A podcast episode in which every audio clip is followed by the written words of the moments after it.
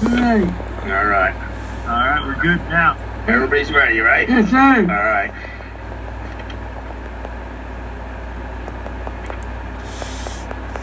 Here we are with another episode of Talking Sports with the Legend.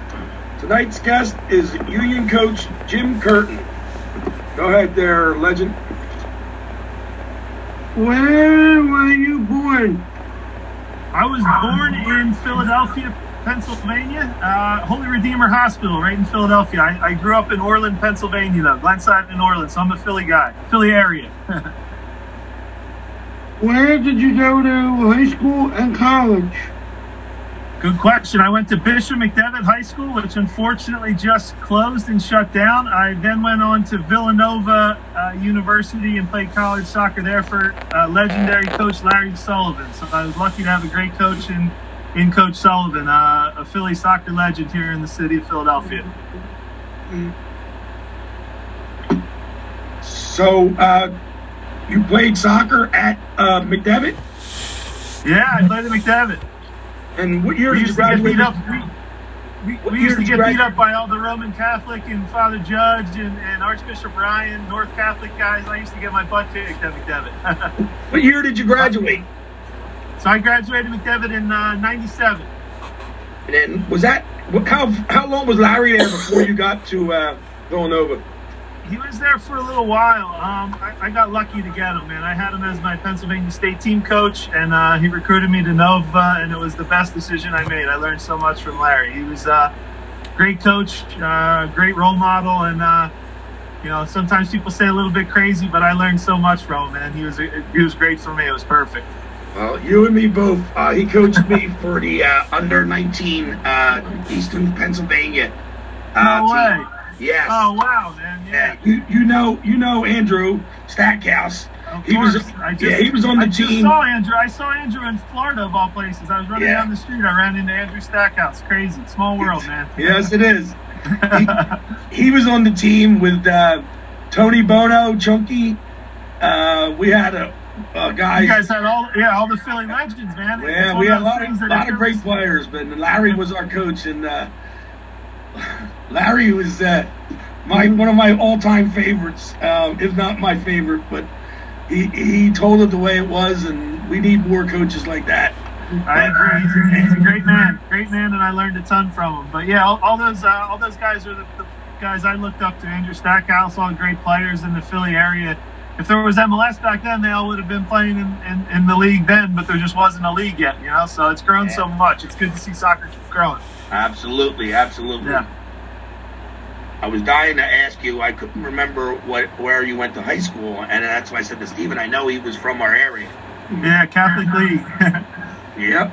All right, Steve. Sorry, we got. it. What sports did you play growing up? So I played every sport. So whatever was in season, I would play. So I played basketball, I played baseball, I played soccer, I ran track. Uh, never tried American football. Uh, my, my mom didn't want me to get beat up on the football field, so I wish I did try it, but um, that, that wasn't uh, wasn't an option. My dad, uh, my father was a, a football player in high school, uh, pretty good player, but I never got to try American football. Wish I did, um, but I found a career in the uh, the other football that we call soccer. so things worked out okay. But I'd encourage kids to still play every sport. You learn so much from being on different teams. Uh, you know, you know the different things that you learn from different sports, how you use your body uh, on a basketball court, on the baseball field. Uh, obviously, I'm a little biased towards soccer, but I still think kids should. You know, too many right now are specializing at age five and six years old, and I think they should just be kids and then play as many sports as they possibly can and have fun growing up.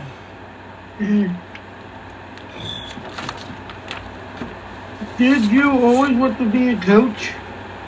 That's a great question, Steve. Um, look, I I was lucky to be on a team in Chicago when I got drafted that um, a lot of the guys as players kind of saw the game as coaches, and a lot of them now have gone on to coach. Uh, some of them in Europe, some of them are coaching in MLS that I coach with and against. Um, so I was in a really good locker room at a young age. I was 20 years old when I got drafted. Um, but just by luck, I was in a, a good team locker room where everybody kind of saw the game as a coach. And I learned in that environment so much. So I would say in my second season as a professional, as a player, I, I, I, thought started to think a little bit more like a coach, in that I wanted to make a career as a coach. So. Uh, usually, when you're younger, you don't recognize it and see it from the coaching perspective. But once I became uh, about two years into the pros, I thought I want to do this forever, and I'd, I'd, love to help young kids out and watch them get better. So that, that was kind of when it clicked for me to become a coach. So uh, yeah, I, would say second year as a professional, but it's it's a great career, and that's a great question. You ask better questions than ESPN does, buddy.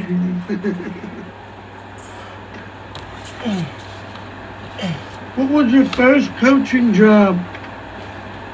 My first coaching job. So I actually started with in the Philadelphia Union's uh, youth academy. Um, they sent me with really, really young kids. So kids that were four, five, six years old. I was working with them, and it was just about teaching, you know, trying to get them to fall in love with the game. Um, you know, have them have fun, teach a little bit of technique. But um, they threw me right away with the youngest kids, and I really, really loved that time. Um, you know, I work with professionals every day now, which is a great experience as well. But I really miss the days of, of watching really young kids um, get better and grow as, as, as young athletes. So um, having them fall in love with the game was the first thing that I did. So I was working with quite literally four, five, and six year olds as, as, my first job uh, as, a, as a coach. And it made me learn a lot. You know, I got to try new things. I made mistakes as a coach, but it was okay because I was working with young players and it was really fun environment. Did you ever play for the U.S. national team? Oh, funny story. So I actually was was in a United States national team camp, and I had a big decision to make. Um, the game at the end of the camp was against uh, Sweden, and it was also happened to be on my wedding day. so I had a big decision to make, buddy. Um, my wife and I, who's my high school sweetheart, we had planned the wedding for obviously, you know, a year um, you know, sometimes in life you have to make tough decisions. Um, Bruce Arena was the coach at the time. Um, he respected my choice, but he also never called me back into the national team after I made my choice to get married. So um, it's still the, the, right decision, but I never got the opportunity to play for the national team. Um, just was in some camps. Uh, and I don't regret it, you know, because I have three beautiful kids now, and my wife's awesome, so I'm lucky. That, as I say, that's not right, man. if, I ever, if I ever meet Bruce Arena, I'm gonna give him a piece of my mind. That's not right, man. no, it was it was uh, it was all all uh, it, it, was just a coincidence that it fell on the the, the game of yeah, the they Didn't, they didn't check with your wife. They didn't check with your wife a year beforehand. Come on, they knew that game. They can't move those games. How far have you traveled for as a player or a coach? Wow, good question. So, one thing I have a lot of is frequent flyer miles. I'm on a plane quite a bit. Uh, obviously, with COVID, that's uh, settled down this off season, but every off season I go to Europe. I, I, I go to uh, a different club and I'll learn from uh, you know coaches there. So I've been to Germany, Switzerland, Portugal as a player. I've played in all over the world.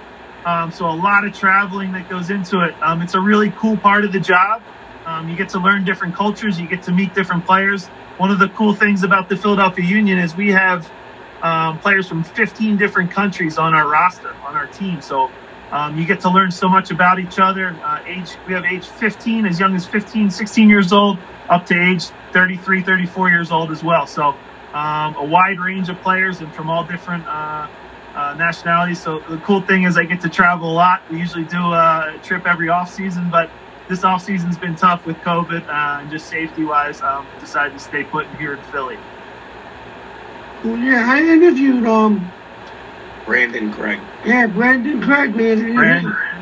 We just signed him. He's gonna. I'm excited to get to work with him. You want to? You want to talk about uh, good genetics? His father was an amazing player. Yeah, he was unbelievable. He beat me up a little bit in uh, in the summer leagues at Danubia. He was quite a player, man. And, and now I'm coaching his son, uh, who has incredible talent as well.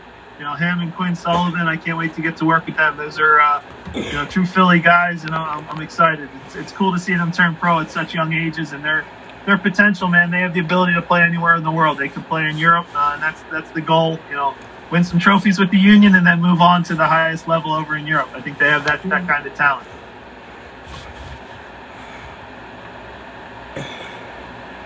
Do you still get nervous on game days?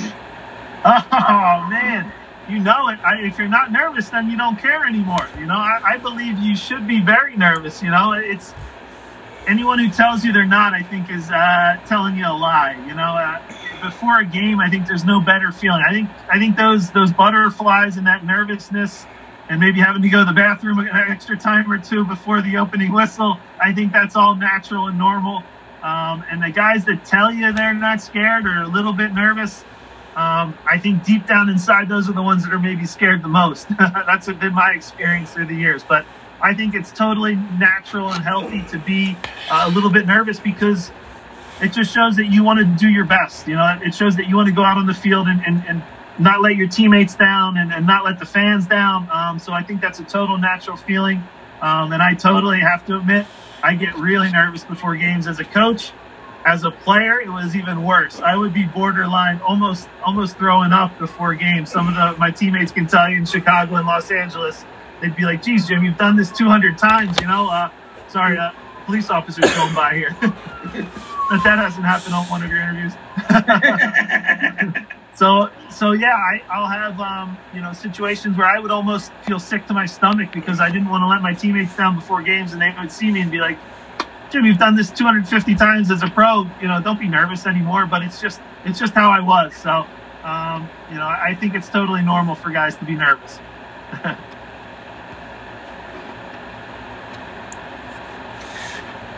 do do you did you have a role model in coaching? That's a good question. So I always, obviously, I looked up to my father. Um, he was a big influence in, in sports for me. You know, always taught me, um, you know, to kind of to do your talking on the field, to be uh, to work hard, and good things will happen. He gave me so many messages growing up that were really special and important, and stuck with me forever. Um, I looked a lot. Uh, I, I, learned a lot from Larry Sullivan, who again is uh, was my coach at Villanova and a, a Philly guy. Um, not just soccer lessons, but also life lessons. Um, and then now, as I'm older, I, I, read a lot of books. So I'll, I'll read, you know, even though as, as an Eagles fan, I hate Bill Belichick, I still will read uh, whenever he comes out with a, a, different book, or I'll read a book on Jose Mourinho or, or Jurgen Klopp or, or Alex Ferguson. Um, and you're just trying to learn and get yourself better and take little stories and ideas from them um, and, and try to implement them in your own team. So always, sorry, always trying to learn. Uh, that was my daughter always trying to learn and, and, get better and grow and improve as a coach is something that I, I really take pride in um, and, and I really believe in.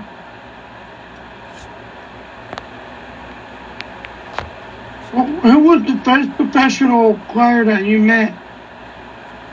The first pro that I met. Um, so growing up in the Philly area, we didn't have um, a, a pro soccer team yet. So. I looked up to the Philadelphia Eagles. I looked up to Randall Cunningham and Seth Joyner and and uh, Andre Waters and then Brian Dawkins down the road. Uh, I looked up to you know Eric Lindros on the Flyers. I looked up to Mike Schmidt on the Phillies, uh, and and then you know as I got older and, and, and, started to become a college player, I watched a lot of soccer on TV. Um, but the cool thing about Philly now is the young kids coming up can look up to the Philadelphia Union players and they have role models to learn from and, and grow from. Where I didn't have that um, in, in, soccer. You know, I watched indoor soccer a lot. Uh, I watched, you know, Donnie D'Ambra play and, and the, the, Philadelphia KiXX and, and that team. Um, but there wasn't really an outdoor professional league yet. So um, as I'm older now, um, I think back on, on my role models as, as, as, professional athletes, it was more in other sports. Um, but now it's really cool because now they can look up to, you know, Brendan Aaronson and Mark McKenzie and Andre Blake and all these great Philadelphia Union players. So that's uh, something that's definitely changed. Um, you know, the one time I was kind of starstruck and in awe was uh, when I played in Chicago. We played against um, we played against AC Milan, which is an Italian team. At the time, they had, gosh, they had Kaká on their team. They had, um, you know, just great professionals. Uh, Paolo Maldini I'm going to date myself. I'm a little older than you, uh, Steve, but Paolo Maldini was a great defender, and he was kind of my role model. I got to change jerseys with him. That was the only time with a pro where I was literally like starstruck and in, in awe of somebody, and got to change jerseys with him after we played them in Chicago. So that was a, a cool memory and a cool experience. Is his son playing now in the Italian league? Yeah, it's incredible. Yeah, he's really good too. Of course, is he's he, good, right? Is he a forward? Is he a forward? he scores goals. Yeah, it's pretty funny. You know, Dad was a defender, best defender ever. The kid plays as a, a little more advanced role. It's pretty, pretty, pretty is crazy. He, Makes me feel old though. Is he at AC? Is he at AC Milan or? He, he's at Milan too. Yeah. yeah. and then Zidane Zidane has a son as well that plays. Um, so it, it's it's happening fast. They have good Yeah, teams, good genetics.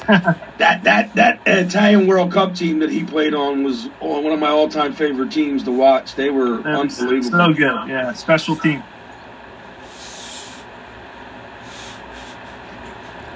How do how do you guys uh, look for this next season? How do you how do you, did you say how do you think we look for next season? hmm Yes. I think we look good, man. Um, look, we're, we're young. We have a young group. There's no question about it. We just lost two really good players. Um, for those that don't know, Brendan Aaronson just got signed um, by a European team in, in Austria. Mark McKenzie uh, also got signed in uh, Belgium.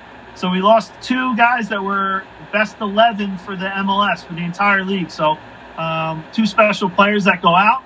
But what we really have as a club is really good young players coming in. Um, you know, with the homegrowns and Quinn Sullivan, Brandan Craig coming in, um, I think they'll do a good job and replace them. They still have some things to learn for sure, um, but we have a really good pipeline of young academy players here in Philadelphia. Um, we still have excellent veterans like Andre Blake, um, Alejandro Bedoya, uh, you know, so many great players, Jakob Glesnes, Jack Elliott. Uh, we have just a really strong team. Kacper Przybyłko, our goal scorer. So Jamiro Monteiro. We have so many good players in our in our 11 that I think will guide those young players, um, and we won't miss a beat. And, and you can see the the little background I have on this side here, the supporter shield. We were champions last year, so there's no easy games. Everybody's going to be gunning for us. We're not going to sneak up on anybody, so it's going to be a real challenge for us um, to do it again next year. But I think we have a good group. How cool is it to be named uh, uh, Coach of the Year? Oh man, now you're making me feel embarrassed. Thanks, buddy. I appreciate that. Um, you know, I, I say it all the time in the locker room. Um, you know, when the team has success and we all um, do well and, and, and get good results, then the individual accolades start. So we'll have, um, because the team gets a couple victories during the week, we'll have guys make team of the week. We'll have uh, Andre Blake win goalkeeper of the year. We'll have Mark McKenzie and Brendan make best 11. Uh, I'll get recognized as the coach of the year. But really, those awards uh, for individuals should be shared by the entire team. I really believe that. Uh, and as the, again, the team has success, the individual accolades come after that, and that's uh, it's special.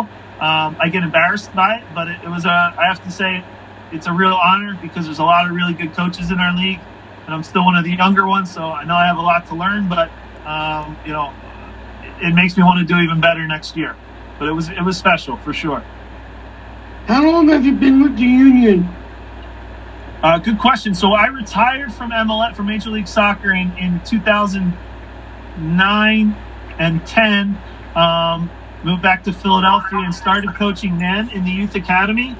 Um, so I've been with the academy for about three years. Then I became an assistant coach with the Union. Then unfortunately the head coach lost his lost his job, and they gave me the interim job.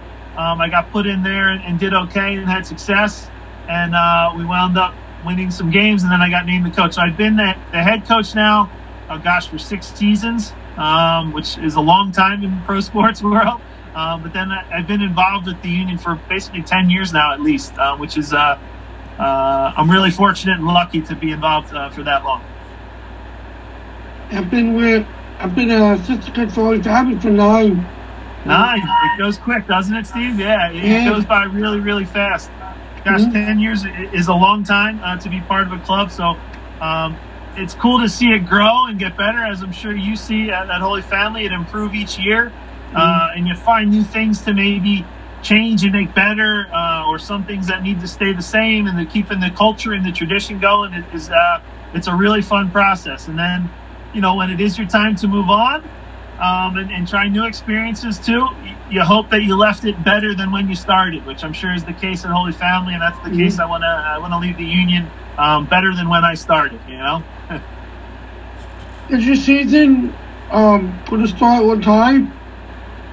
Right now it's a little bit delayed. Usually we would be down in Clearwater, Florida, right now. Um, my hope is that they get it get things sorted out. I know there's a lot of issues with COVID, and they want to make it as safe of an environment as possible um, for the players, and then also probably most importantly to get fans back in the stadium because we all miss pro sports right now. Everybody wants to go down to the Sixers or the Flyers or the Phillies or the Union games. Um, but right now, precautionary reasons, we can't. Uh, um, so they might delay our start a little bit, and then hopefully, um, you know, when we do get going, there'll be a little more fans allowed in the stadium, which will be great.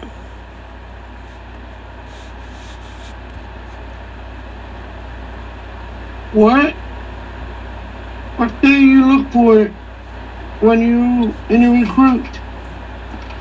Good question. So look, you know, there's there's the uh, the talent side of the game for sure. You know, there's obviously the skills and the the ability to score goals, the ability to be a great defender, and the talent um, obviously is part of it. But we also look for the character of players off the field. So you have to do the right things not only on the field but also off the field. You have to be respectful to your teammates. Uh, you can't be a guy that's pointing the finger and blaming when when maybe you lose a game or two. Um, you know, you really want players that um, represent that that badge that's over my shoulder, the Philadelphia Union badge, uh, the right way. You know, I, I, say it all the time. The badge on your shirt, and you have it on your shirt right now. It's only mm-hmm. two and a half or three inches, but it's bigger than any one player. You understand what I mean by that? You know, the the, the representing that badge is a really big responsibility, just like it is at Holy Family and you don't want to let those people down. So that doesn't mean um, just be a super talented, amazing player because we've all met really talented players that maybe aren't the best teammates, you know? So you want to find that blend. So when we recruit, we look for both uh, players on the field and off the field that do the right things, uh, make good decisions, and are, are good teammates. So, um, you know, even little things when I go and recruit players, you know, we'll take notice if there's a kid who's just throwing their trash all over the place and not not picking up after themselves or maybe thinks they're they're too cool or whatever it might be. Um, so we keep a real eye on that, and our academy does a great job of of developing these young players that are, are good young men and, and, and ready to take the next step to the next level as professionals.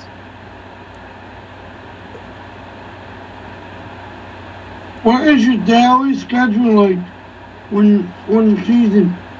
That's a good question. So during a typical week, we have um, you know, a, a five day training week, and then we play games on Saturdays. But I'm usually up pretty early. I like to be the first one in. Uh, get some quiet time to myself, get to watch some film, go for a run. Um, but I'm up around five o'clock in the office around five thirty. Um, we start training at ten. Um, there's usually some film preparation, some weights for the guys, and different things for everybody during that time. Um, and then, you know, we'll have our training session. Um, the guys are spoiled. They get breakfast. They have a full time chef um, that cooks breakfast and lunch for them. Anytime you want to come out to the facility, I'll show you around, Steve. It's pretty cool. Um, our weight room's really good. They have uh, they get full massages after practice. They're spoiled a little bit. Don't tell them I said that. Uh, they get taken care of really good. Um, the typical day, you know, practice is over by you know 12 o'clock, 12:30 um, and then from there, we'll move on um, and do some film in the afternoon. Sometimes with the younger players, we'll have a second training session. Um, but the day and the hours get filled pretty quickly. I have things like press conferences and media to do. Um, you know, different uh, meetings with different departments. Uh, we have a scouting network that we meet with. We have a sports performance department, our doctors, our medical staff. So it's a really busy week. Um, and, the, and the biggest thing is, I, and I found when we get the week of training right, um, and we have a good week of practice and preparation, the games become easy. The games are the fun part because they're ready, they're prepared, everybody's done their job for the week. Uh, and then we can have the, the fun in front of 20,000 people uh, on the weekend and, and, get a win, hopefully. What is your game day schedule like? Oh, game days, there's always a nervous day for me. Um, I'm, I'm a little bit a little bit superstitious, so I kind of have a routine where I, I, I get to the stadium um, fairly early. So if we play at a, a 7:30 game, I'm in the office around uh, 11, um, just kind of laying out the team sheet, um, getting the final messages uh, written up on the board. Um, you know, watching down film, waiting to get the other the other team's starting lineup so you can make your adjustments for things like set pieces and set plays. Um, you know, you have uh, the players come in about two hours before kickoff and, and they get prepared. So um, it's a long day. Um, it's a stressful day, um, but nothing's better than at the end of the game um, getting a win and then you know coming in the locker room and celebrating together. As you know, that's the best feeling in the world. How did you deal with when you like last season when you postponed? Like, how did you deal with that? Yeah, that was a real challenge for everybody, right? So again, a lot of a lot of um, complicated things happened this year where we had to adjust and adapt. Um, you know, when the league first shut down, I made it a point to, to just get in touch with everybody and connect with them as as human beings and get to to make sure that they were safe and healthy and okay. Um, like I said, we have players from 15 different countries, all different age groups. Um, so you want to really connect with them in a in a way where it makes them feel safe. Um, it was a long two and a half to three month period where um, there was a lot going on in the country. There was a lot of, um, things on and off the field that were kind of unique and crazy. Um, but we did our best job to keep them together. We had individual workouts that we sent them every day. Um, they did their best to stay in shape. Some of the guys on the team have a lot more money than others, and, and they were able to buy, you know, things like the Peloton bikes and the treadmills, um, and they kind of worked out and made home gyms for themselves. Eventually, we got into individual training um, when the league cleared that, um, which was unique for professionals, just one-on-one kind of training. Then we got into small groups, and then eventually got back to normal training, and then uh, the season got going. But certainly, I think everybody learned from it. Uh, we learned to adapt and adjust. Um, some cool things came out of it, like these, uh, the ability to do Zoom calls like this. You know, I think it's, it's become almost normal, and it's a great way to communicate with your players now um, mm. and show them different things. So we made the most of it, just like everybody else, but it certainly was a challenging time. Uh, was it was it any different how, during that tournament? Started back up. Yeah, so the the, the unique competition down in Orlando was certainly um, one that I never experienced. You know, we were uh, in basically a bubble at Disney World, and everybody, when they think of Disney World, thinks of going on the roller coasters and seeing Mickey and Minnie Mouse and all the, the fun things, but there was no people other than soccer players there. So uh, we were in that, that hotel for, I think, gosh, it wound up being about 38, almost 40 days, um, where we were tested basically every day. Um, the food got pretty repetitive, eating the same meals with the same guys at the same time. So there were some challenges for sure. Um, the NBA guys wound up doing it even longer than we did, but um, in a way, it made our team um, a lot closer. And I think it was a reason why we had success this year and won our first trophy because, you know, we were we had so much time together. The only thing we could do is get to know each other better, you know. So you spend that much time, you learn about each other, and maybe you're willing to fight a little bit even harder on the field for each other to try to win and help each other out. So we took the positives out of it, um, and it was a great season for us. But it all started in Orlando with a really good performance by our players there you guys get to uh, go to watch any of the games? The NBA games? I wanted to so bad. No, any so, of the like, when you guys were, other soccer games. Yeah, yeah, yeah. So um, they would only they were really strict. They would only allow um, you know one or two representatives from each team to go watch the other games, which obviously they were on TV, which was easy. But it's always good to see games live. Um, I selfishly went a bunch just to get out of the hotel and go watch other teams play, uh, scout some other players, maybe see a player that maybe we could bring to the union um, as well and use the time wisely that way. But we got to watch a lot of soccer, um, which was great for me. I love watching uh, the game uh, as well as watching my guys play. So um, we all learned a ton during that time, and it was really special.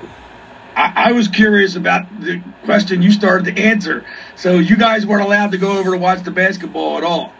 Not at all, man. It was strict. Yeah, they had that really divided. And, and I'll tell, I'll just say this: once the NBA guys showed up, because we were all really on the same kind of campus, the security, the amount of police officers, there was police boats, the police boats everywhere. I mean, you couldn't get anywhere near any of those guys. That's for sure. that's because that's because LeBron makes more than your whole squad yeah, makes. that's true, buddy. oh God, man.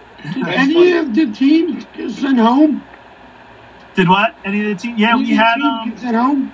Unfortunately, Dallas FC Dallas had a, a, little bit of an outbreak of COVID in their group, and then also um, I believe it was Nashville had one in their group, so they got sent home. Uh, all the other teams were able to compete. Um, you know, the problem was if you brought it into the bubble, it would spread throughout your team. So they basically just took those teams out and removed them, um, and it was a really safe environment after after all that. Uh, there was there was no cases after um, you got through the first kind of w- initial week.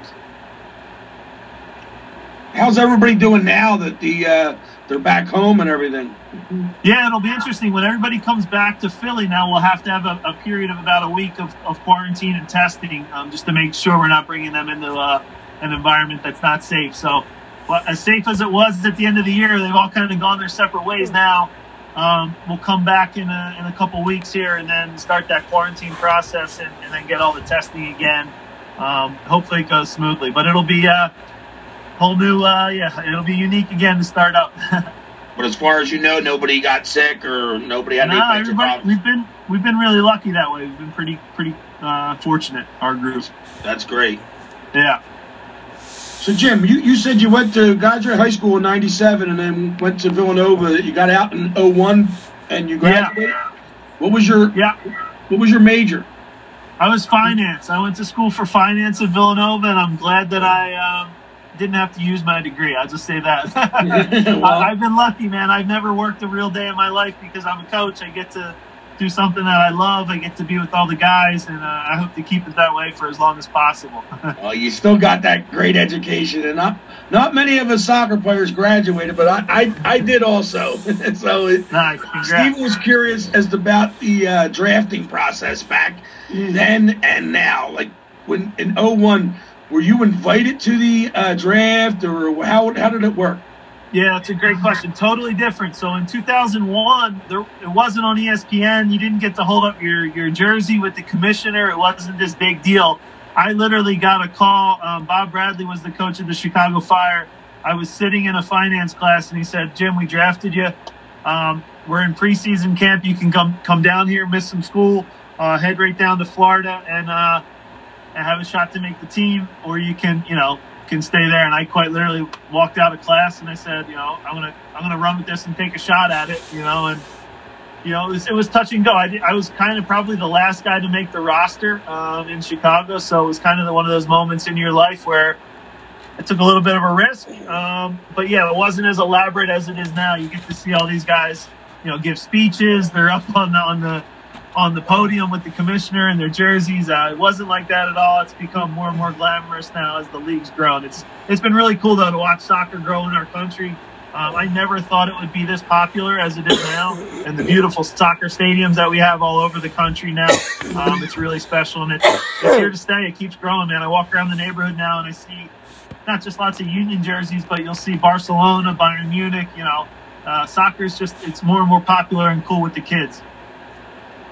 The uh, career in the MLS, you, you, stayed in Chicago the whole time.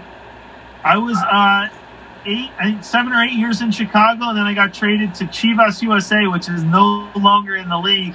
Um, if you can think about it, if uh, the LA Galaxy was the Lakers, Chivas was the Clippers. You know what I mean? We shared the same facility. We weren't the uh, the popular team in the city, um, but we actually had a decent group. But that team since uh, folded and went out of business and now they brought in some other expansion teams. LAFC is now in the league instead of Chivas. So um, had a couple years in LA, lived there, which is beautiful.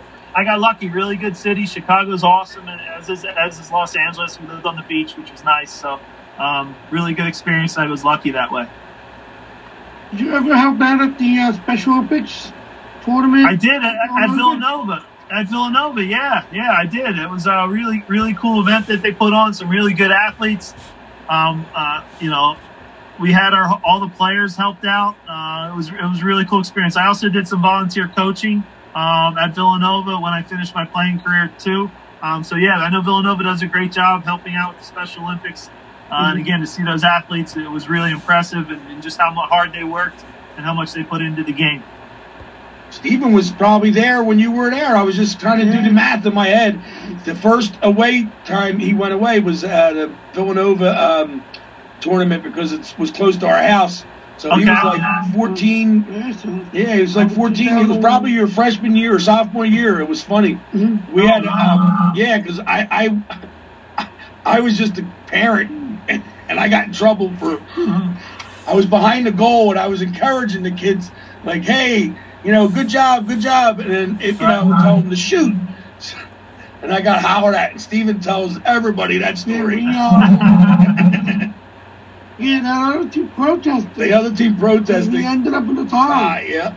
Uh, That's not fair. You're just trying to cheer him on and help him out. kid on, kid on Steven's team, we used to call him Wrong Way Mike because he would just kick it any way he wanted, and it normally went the wrong way and he kicked it backwards, and then the kid on our other kid on Steven's team then kicked it in the net. And, you know, he was excited that he scored, so he put his hands up. So Right. the referee goes, no goal. And the other coach got all angry. And she's like, it was a woman, and I couldn't believe it. And I was, Yeah. oh, I was, It was alright because we ended up beating them anyway. yeah, and then they beat him in the championship. And what a game these kids were. They were giving her the all, and it was so funny because they knew that it was the same coach. Oh man, that's good, Steve. I, there's a there's a famous saying in soccer that the ball doesn't lie; it usually tells the truth, and the teams that deserve to win and do the things the right way usually do. So you guys deserve that one, Steve. That's good, man. Steven loves talking to people from Villanova just because of the fact that how great you guys were every year for the fall the fall um, Special Olympics. that's cool. Yeah. Did you ever win a championship? Not not So- counting not counting the supporter shield. Gotcha. Yeah. No. Um, so when I was in Chicago, we won uh, two championships. Um, I lost one uh, MLS Cup final also, which was hard and devastating. But you know, I say it all the time. Even even as hard as losses are in championship games, you still learn so much from them. Um, and again, sometimes the lessons you learn in the losses are are really important. Um, and that they helped me. Um, you know, at a young time in my career, helped me you know, and, and propelled me on to, to win the eventual trophies that I did with Chicago. Um, and, and again, I still say to everybody, as hard as losses are sometimes, um, it's where you learn the most about yourself and about your teammates. Uh, and how you respond to those losses is really important. But I was fortunate enough to win a few trophies and a few championships as a player. And I say it all the time there's no better feeling um, than lifting a, a trophy with a group of, of players that have worked so hard to achieve a goal. And the cool thing about championships is they're forever. Nobody can ever take them away from you. That's the most special part. Um, the history books don't change, um, you know, unless you're unless you're some of the universities that get in trouble down the road. But we don't need to talk about this.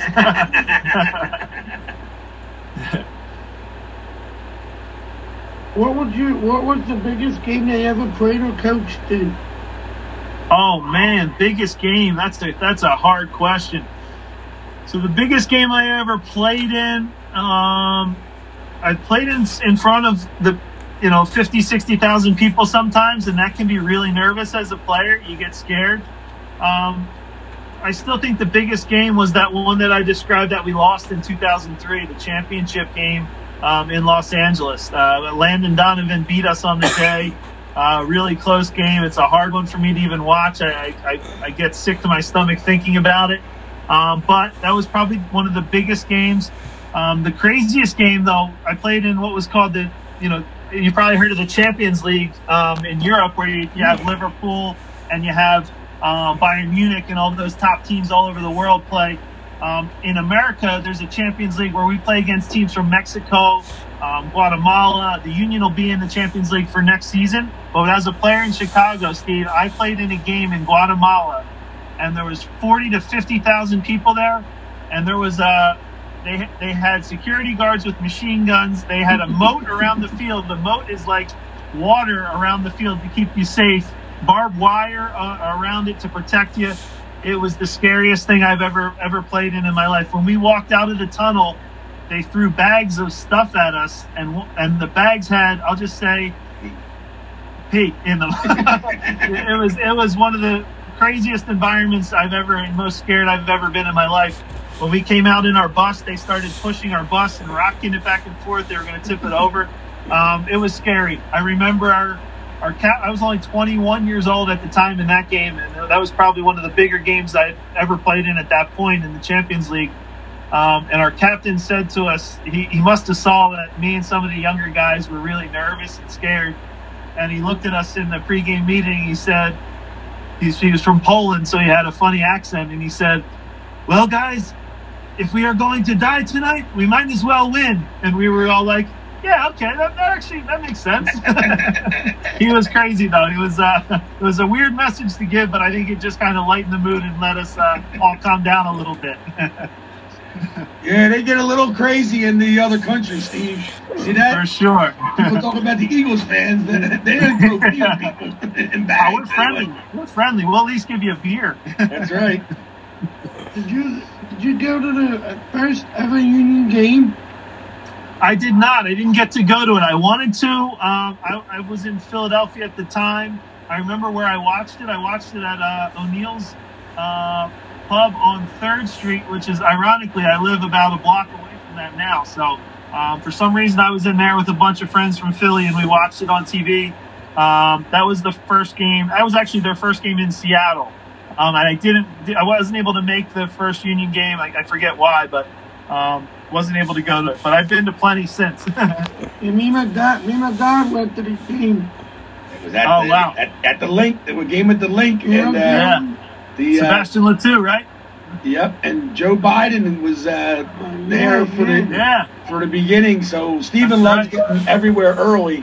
So we tried to get there early, and then we got and stuck behind the 45 minute line to get in. So by the time we get in there, the game was getting ready to start. So we didn't miss none of the game, but we didn't see a lot of the pregame stuff because of the vice president being there. Yeah, I Gotcha. know. I was the only missed. I was the only base. I was the only tournament I ever missed. Oh, I'm, wow. I'm on my basketball coach. Oh yeah, for She Special Olympics. She started to go and I didn't. And Oh, wow. the other game. Steven said we bought tickets way in advance, and Steven said I'm not going to the. Uh, that was up in Penn State, No, right? a, um, Oh, it was just a tournament, a local tournament. yeah, a Wagner. Uh, Widener, yeah, yeah. It was a local tournament at Widener University. And Steven said, I'm going to the Union game. I don't care. I like it, Steve. I And like we- it, buddy. then we went that same year to the when you got, you know, the stadium yeah, yeah. Uh, open, we went to the games. We've gone to many of Union games. Mhm. Awesome. Well, anytime you need tickets now, I'm your man. Just give me a call, shoot me an email. I- I'll get you guys tickets, get you on the field, let you meet the guys anytime, man. This is this has been awesome too. Anytime you want to come out, no problem. About February 13th. That's your birthday. Yeah, yeah. That- that's Steven's birthday, but they won't be playing that early, Steve. You're, he's the 13th. Yeah, February 13th. My son's the 14th. He's Valentine's Day. So Oh, get out. yeah. Our buddy Andrew's son is the same day as Steven's, February 13th. His youngest son, Sean, he'll be 17. Yeah. Okay. Somebody just asked me how old Yeah, he he'll be he'll be se- he's, I remember because you were 17 when he was born, so Yeah. you're exactly. Steven's going to be 34 this year, mm-hmm. Jim. Oh man, 34. You're still young, buddy. You're still young. It's good.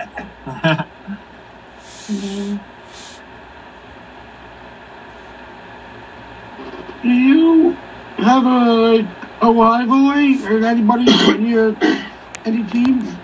Yeah, I would say Red Bull is probably our biggest rivalry. You know, like like most Philadelphian teams, we, we don't like New York. We don't like New York for anything. We don't like the Yankees. We don't like the Giants. We don't like the Rangers. We don't like New York Red Bull. So I'd say New York is probably our biggest rival.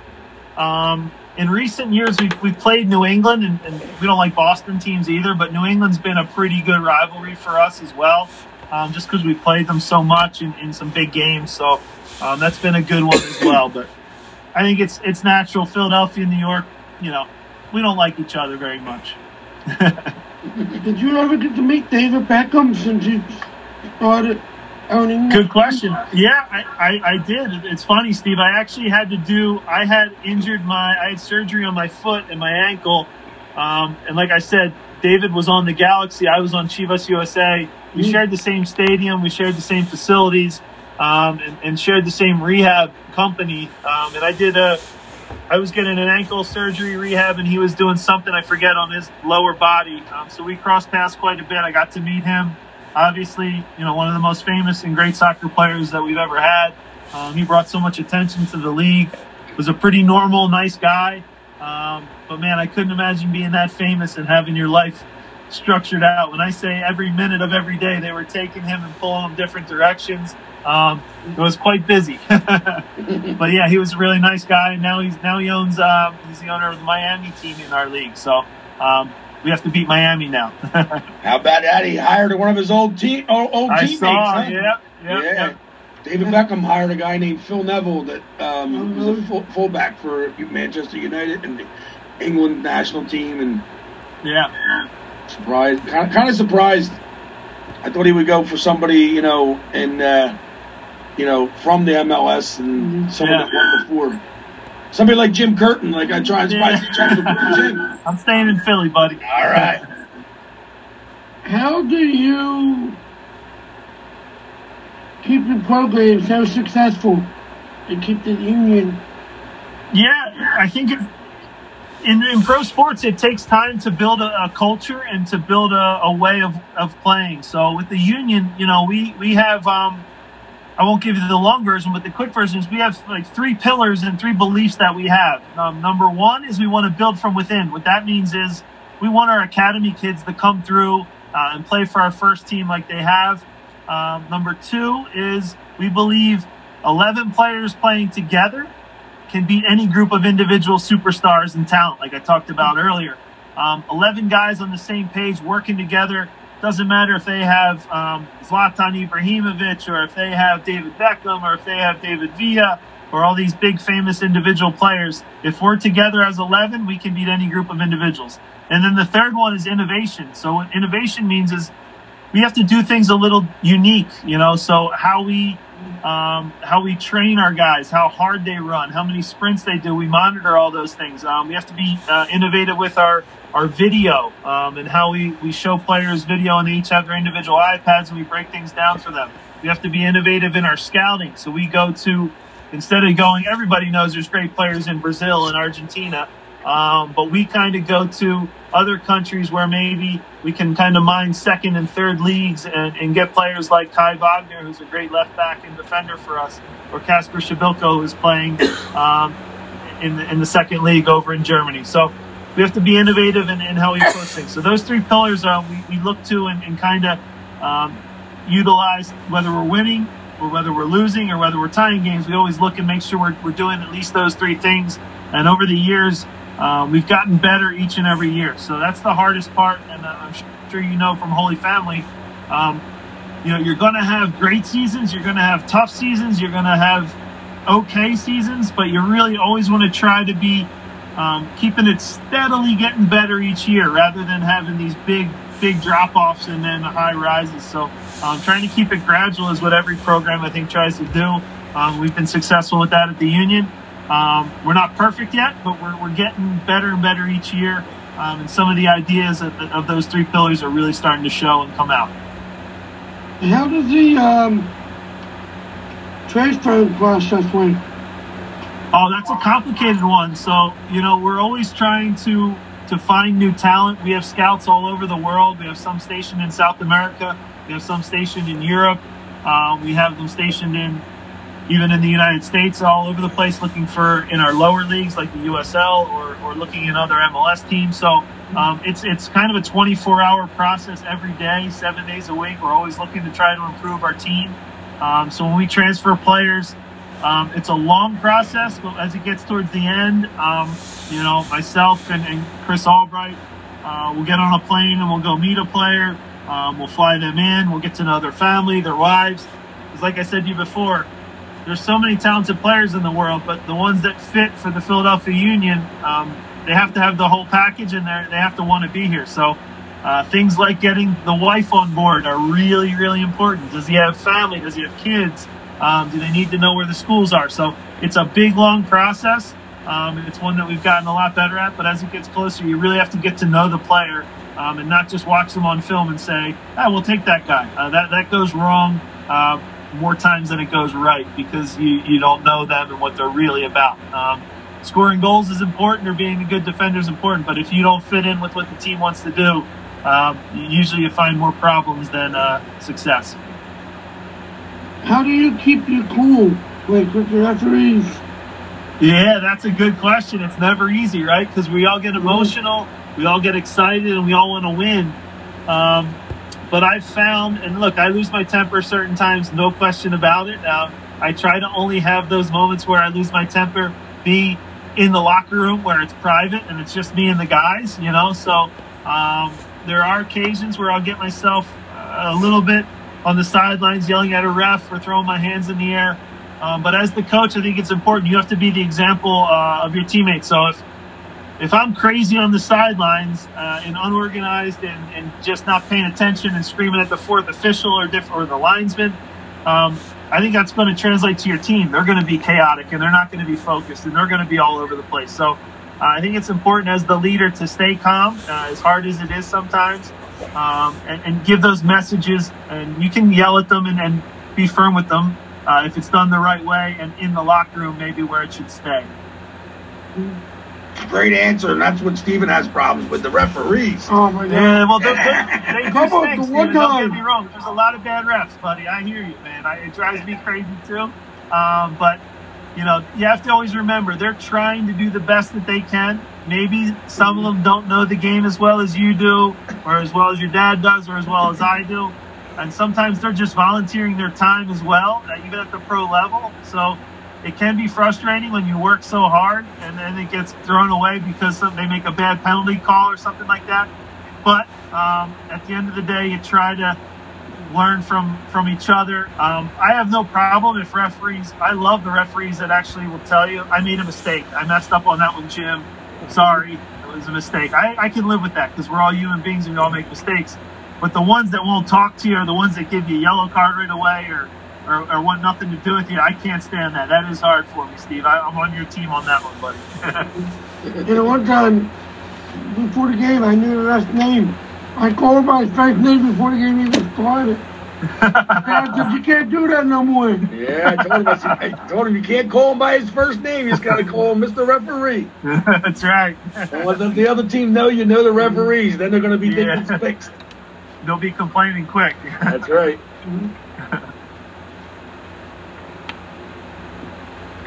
do you do you have any tips for like anybody who wants to break coach any higher? That's a good question. So for yeah, for any young coaches, I'll always say, um, you know,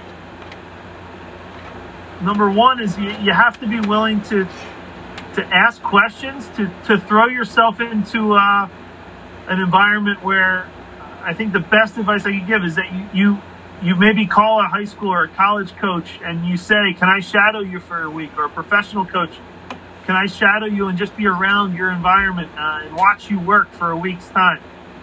More times than not, most coaches will say, "Absolutely," and it's the best way to learn. You know, I, I've learned a ton from going into different environments in Europe and watching how different guys work. Um, so that would be advice that I'd give to any aspiring young coach don't be nervous to ask questions. Don't be nervous to reach out to other coaches because most coaches are just teachers. That's all we are, really, if you break it down. We just want to have our players get better. We want to show other coaches the way um, to improve. Um, and, and my personal belief is yes, I want to develop players, and I want Brendan Aaronson to go to Europe, and I want Brandan Craig and Quinn Sullivan to go play at, at Man United someday.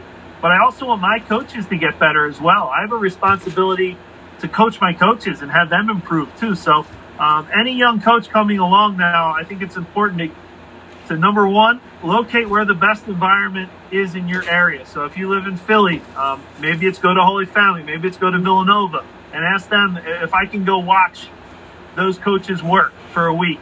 Um, can I call, get an email to Jim Curtin and say, I want to come out and watch the Philadelphia Union train. And there'll be things that you learn that you'll love. There'll be some things that you'll actually learn um, on, on what maybe not to do. I might make a big mistake in a practice and you'll say, oh, I learned from that. I don't want to do what Jim did there because he just messed up. So you learn uh, in that environment good things and bad things. Um, it's really important um, to just ask, uh, ask questions because again, more times than not, you'd be surprised. Um, most coaches just want to help other coaches get better. Um, it's almost like a fraternity and we're all in this together. So uh, I'd encourage young guys to reach out, find the best programs in your area and, and, just immerse yourself in it and try to learn and ask questions and grow and get better. And the last question, if you could have dinner or sit down with three soccer players or coaches that could be dead or alive, who'd they be and why? Any soccer player? Hmm? Any soccer player, any person? Yeah, any, any soccer coach or, or player who would you want to sit down and have, uh, you know, a beer with and watch? That's a great one. So, gosh, soccer players. So, some of them, some of them you might not have ever heard of. So, I would actually, I'm fascinated by the guys who are, um, they're. You there? Yeah. Oh, there you are. Sorry. I'm fascinated by the guys that are almost like they're geniuses. Um, guys like Eric Cantona, who played for Manchester United, who actually, at the very top of his game, just got fed up and said, you know what, I'm going to become an artist and I'm going to go paint. For me, that's like amazing because when you're when you're the best in the world at scoring goals and you're you're a, an awesome player and all your teammates love you, and then you hit a point where you just say, you know what, I'm going to try something completely different. For me, I, I would love to have a beer with that kind of a guy who just thinks a little bit different, thinks a little bit outside the box. Selfishly, as a coach, I'd love to sit down with Jurgen Klopp. I'd love to sit down with Pep Guardiola. Uh, I'd throw Larry Sullivan in there just to mix it up because he wouldn't be intimidated by any of those guys. He probably had better stories than them too. So, um, you know, I'd throw Coach Sullivan in there. It'd be a great uh, mix of a, a, ton of really smart soccer minds um, and just the great stories and just to sit there and be a fly on the wall um, with that many player, players and, and, coaches talking would be something that's really cool. Um, growing up, I love Zinedine Zidane. He was something that, again, when I talk about guys who just made the game look so simple and had no wasted motion, I would love to talk to him. And now that he's a coach now, just pick his brain. Um, it's getting to be a big dinner here, Steve. I'm, I'm getting a lot of guys at this. Are you gonna, are you gonna cook dinner for them? Are you gonna feed them all? There's a lot of them. We got to get lots of cheesesteaks. Who's your cheesesteak spot? You got a good one that you like? Anywhere. Anywhere. Steven Anywhere, likes cheese. yeah, I like yeah. Steven Yeah, likes that's a good cheesesteaks from anywhere. He, he doesn't care. If anybody wants to send him, Stevie. anybody wants to send him any free cheesesteaks, we'll take them too, right? Steve? Yeah. I got I got I'm to correct you you though, my- Jim. I got to correct you. I don't think Brandan Craig's family wants him playing at Liv- uh, Manchester United. I think they want No, to. he's a Liverpool guy. That's I- I right. get in trouble. That's right. I get Yeah, yeah. Yeah, I know. Larry, I know Larry ro- roots for uh, Man U. yeah, he does. He does.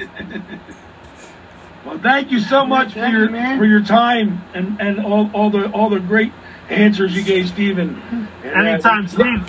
I have to say, Stephen, th- honestly, this was the best interview I've ever I've ever done in terms of the questions. They were smart. They were great questions, and they they were fun for me to answer. Rather than usually, it's like, why did you make this sub? You know what I mean? this has been fun, man. And look, send me. You have my email now. Um, I'll text you. I'll get you my phone number too. I got to send you a bunch of union gear, and I'm, I'm serious. Anytime you guys, once we start up again, anytime you want to come out to a game, I'll take care of you.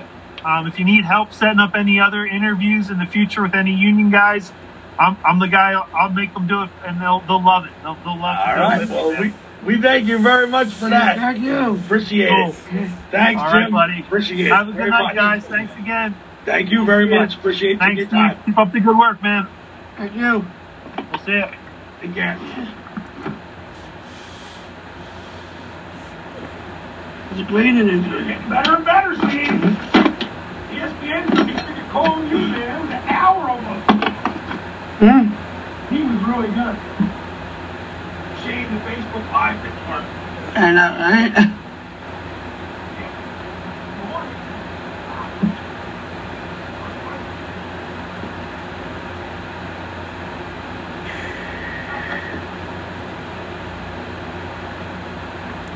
Sprouts is committed to working with tra-